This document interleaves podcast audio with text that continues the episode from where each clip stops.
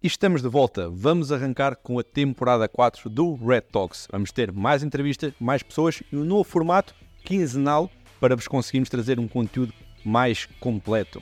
Para que não fiquem a desesperar com falta de novidades nossas, deixamos aqui um pequeno teaser do episódio da próxima semana. Vamos estar à conversa com André Batista, também conhecido como 0xACB.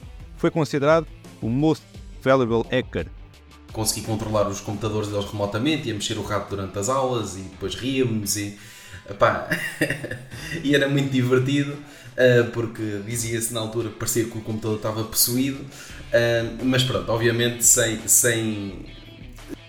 Tu consegues manter-te dentro dos limites, ou seja, quando é, quando é que chegas àquele ponto que dizes, epá, aqui já não vai mais. Há alguns limites que são pré-estabelecidos por quem nos contrata, ou seja, vocês não podem se ganharem acesso a este servidor, não podem destruir qualquer dado, não podem, etc, etc.